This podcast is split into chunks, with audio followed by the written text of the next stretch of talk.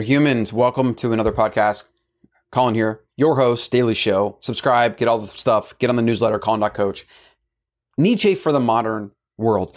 It's like Nietzsche, who was a German philosopher, was a few hundred years, or 200 or 100, 150 years before his time. Because as I'm reading through some of his quotes yesterday for a book I'm writing, the Better Human book, I don't really have a title yet, but the quotes, so many of his quotes are so prescient to today. I mean, it's it's literally like he was resurrected from the grave, uh, or or traveled into the future, looked at 2020, and then went back to the 1800s. I think it was 1800s. Yeah, I think it was like 1800s, maybe late 1700s, and then infused his writing with these ideas. Now, it could also be said that a lot of the wisdom of man, of humanity, uh, is timeless because you have human nature, you have psychology, etc. Right, and it makes a lot of sense. I mean, everything that happened in 2020 is just human psychology. It's mass psychology. It's uh, political powers and the different incentives and all the issues with consolidated power, etc.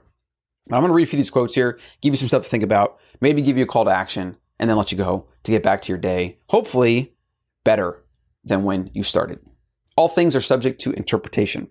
Whichever interpretation prevails at a given time is a function of power and not truth which is exactly what's going on. Power, control of the mainstream, right? What are the incentives for big pharma and big government?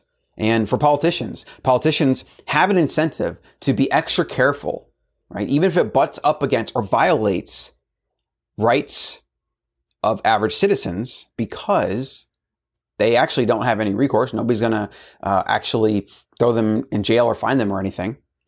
And if they aren't extra careful, and they go out and take a political risk of saying, I don't buy this, I don't whatever, then they're not toeing the line for the federal government and people like Fauci and things like that. And that puts them at a major risk, uh, potentially funding, of political rivals. A lot of people don't like that. A lot of people are going to yell at them and try to cancel them, etc. So it's why most of the politicians haven't actually, I mean, they never do. They never stick their neck out trying to talk about what's right. They just go with what everyone else is doing because what everyone else is doing it's like school fish, safety in numbers. If you're swimming with a school of fish, a bunch of the fish are all doing the same thing, moving the same direction, you're less likely to get eaten. But if you separate from the pack and you're a lone wanderer, well, you're a target for the shark or the predator fish. There are no facts, only interpretations. I would agree with this, but I would also disagree with it because there are certain first principles of physics and math, and there are also certain first principles that we can reasonably deduce that we can build on top of, right? It's hard to really get there, but there are things like physics, but there are certain things that we can use to build a holistic, uh, well considered, critically thought worldview that we can then reason from. You have your way, I have my way. As for the right way, the correct way, and the only way, it does not exist. That's very true. Uh, I would say there's a better way, though. I say I would say that for every decision, if you assumed you had all the information I mean, we don't, we can't ever have it, right? But like we can get the big, big ideas, then we can go with our gut, right? We can go with our intuition. There's always going to be a better way. And the more aware you are of yourself, of the other variables, the better thinker you are, the more first principles thinker you are, the better decisions you're going to make, right? So we should focus on better, not perfect. And definitely my way, your way, right? Like they don't have to coincide. We can still be friends. We can still get along. Sometimes people don't want to hear the truth because they don't want their illusions destroyed. oh man. And this is an example of timeless psychology, right? Human psychology, which is why you see political tribalism. You see so much of now it's like vaccine versus not vaccines, mass versus not max. Like it's just it's insanity. It's it's it's insanity, but at the same time, it's sane because this is human nature, right? And very few people can think outside themselves. Very few people understand psychology. Uh, even fewer people understand their own psychology. Even people that are literal psychologists are still blinded by their own psychology, their own bias.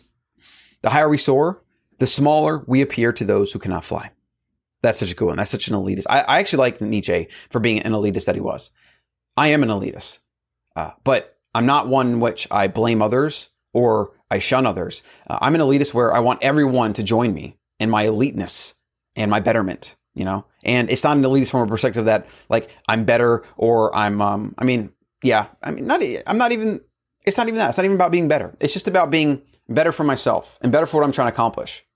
Uh, what you're trying to accomplish and what your goals are in life may not be the same as mine. So if they're better for you and they're better than yesterday, then you're on the right path. You're doing what you need to do. Right. My problem is where we have a very strong divide, a very strong almost line where you have the people that aren't trying to grow, that their entire life strategy, even if they don't realize it, is kind of just staying in the same place, thinking the same things, and defending the status quo. There's nothing more repulsive to me than that. Defending the status quo, not critically thinking, not challenging your sacred beliefs or, or killing your sacred cows, your darlings. Very few people do that. And what I'm seeing is a divergent in our species. It's happening in real time. You have the unaware, uh, they're getting sicker, they're getting more depressed, more unaware, more indoctrinated, you have the first principles thinkers on the other side. They are likely using technology and convenience and all things around us to get healthier, to stronger, fitter, more financially free, more financially secure, right? Maybe they're buying Bitcoin, et cetera. That's a whole other topic.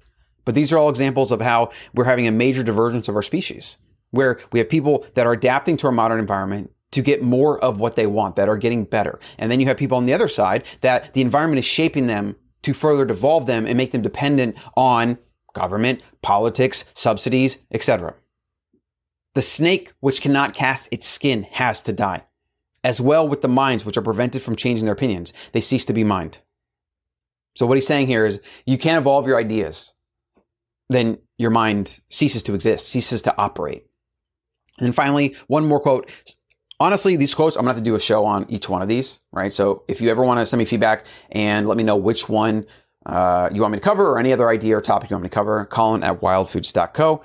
This is the last one. So the surest way to corrupt a youth is to instruct him to hold in higher esteem those who think alike than those who think differently. You corrupt the young and even yourselves when you believe that people have to agree with you and that it's even ideal for everyone to agree with you. And it's ideal to only associate with people that think like you.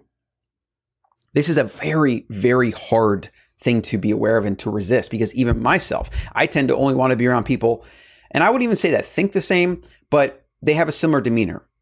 They're not negative. They're not complaining. They're not negative. Um, they're not negative. They're not complaining. They're not downers. They tend to smile a lot, laugh, joke. Those are my kind of people.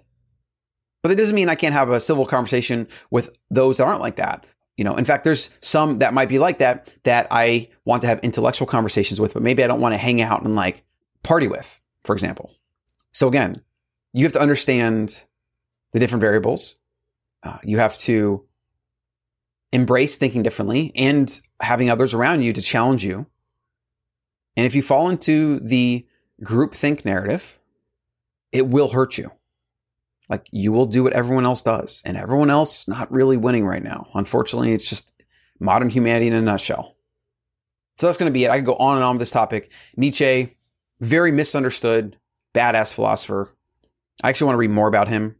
Uh, he struggled with major health issues, which I feel like actually forces you to be to be a philosopher. Like it forces you to go deep and to really think about life and whatever. It just is one of those things. Like the more struggle and pain and torment inflicted upon a human uh, when he or she adapts, the more greatness that comes as a result of that. This is the Taoist duality of life. And that's a simple reminder of why you should always embrace the struggle and the hardness because that's making you better. Iron sharpens iron. That's going to be it for today. Get on the newsletter, Colin.coach for the Better Human newsletter. Support the show with our favorite sponsor, wildfoods.co. Better foods and supplements for better humans. Use code WILDCEO for 15% off. I'll see you in the next one.